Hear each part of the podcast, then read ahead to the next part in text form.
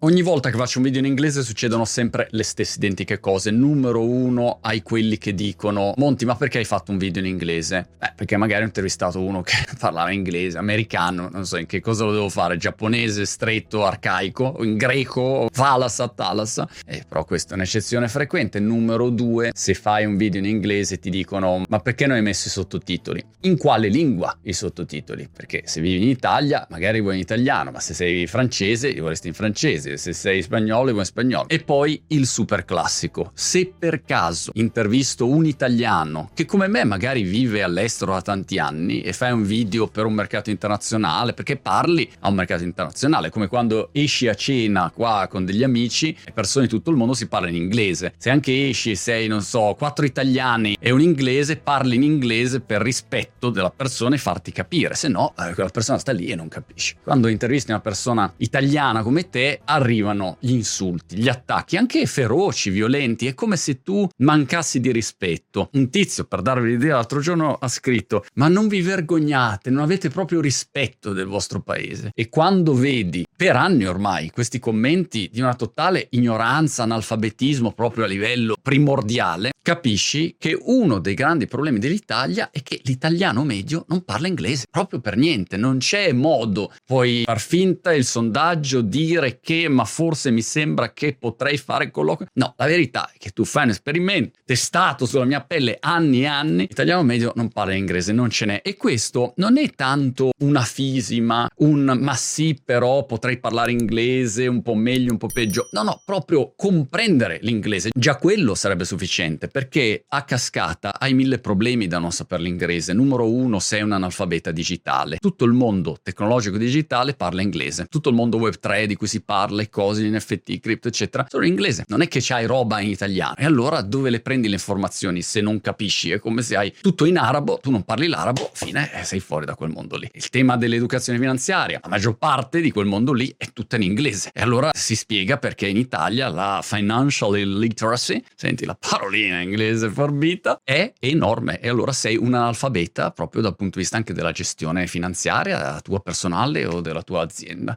Poi hai mille altri problemi. Due due così al volo. Uno, un problema di bolla informativa. Quello che succede nel mondo ti viene sempre tradotto dalle tue fonti di informazioni che traducono in italiano quello che stanno vedendo. Non è detto che sia una buona traduzione o la traduzione giusta e la traduzione corretta. È la traduzione del giornalista, sarà più o meno bravo e tu ti fidi di quello. Però sei d'accordo che è veramente limitante. Vedi il mondo proprio dal buco della serratura. C'è l'attacco all'Ucraina e tutta l'informazione che gira è in inglese tendenzialmente a livello planetario tutti i media parlano in inglese. L'inglese è la lingua franca, non che sia la lingua più bella o quello che è, proprio un fatto utilitaristico, la dollarizzazione del pianeta e l'inglesizzazione del pianeta. Eh, questa roba è successa, ne prendi atto, se vuoi comprendere e dialogare con gli altri, l'inglese è la lingua che si usa. Non l'ho inventato io, insomma, è un dato di fatto. E allora tu vedi un avvenimento soltanto tradotto dai tuoi giornalisti del tuo paese e questo è molto limitante.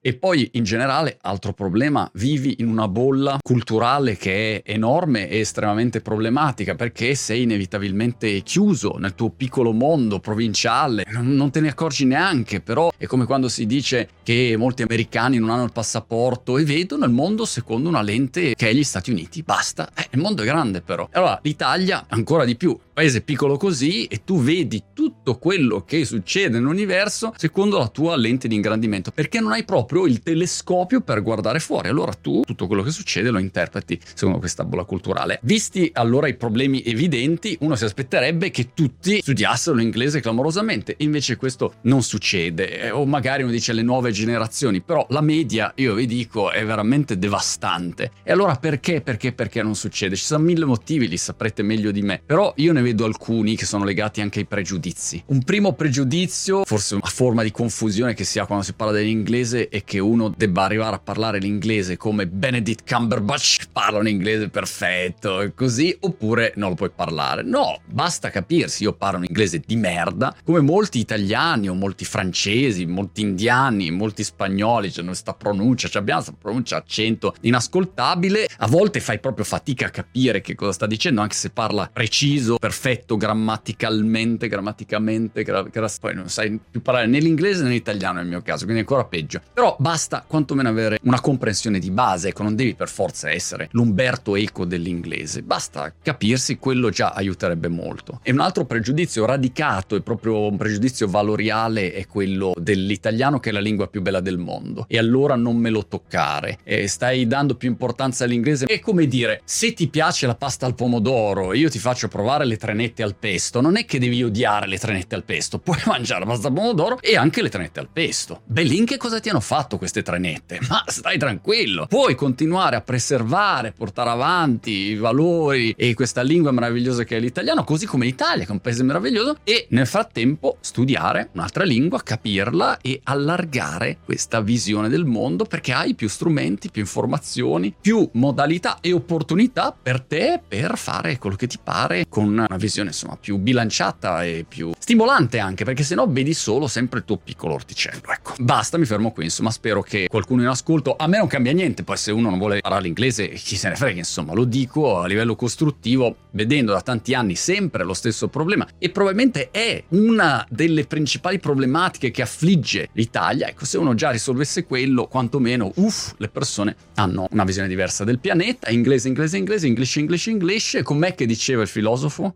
i limiti della mia lingua sono i limiti del mio mondo. The limits of my language, this, this words. Oh, fuck. Devo a studiare l'inglese.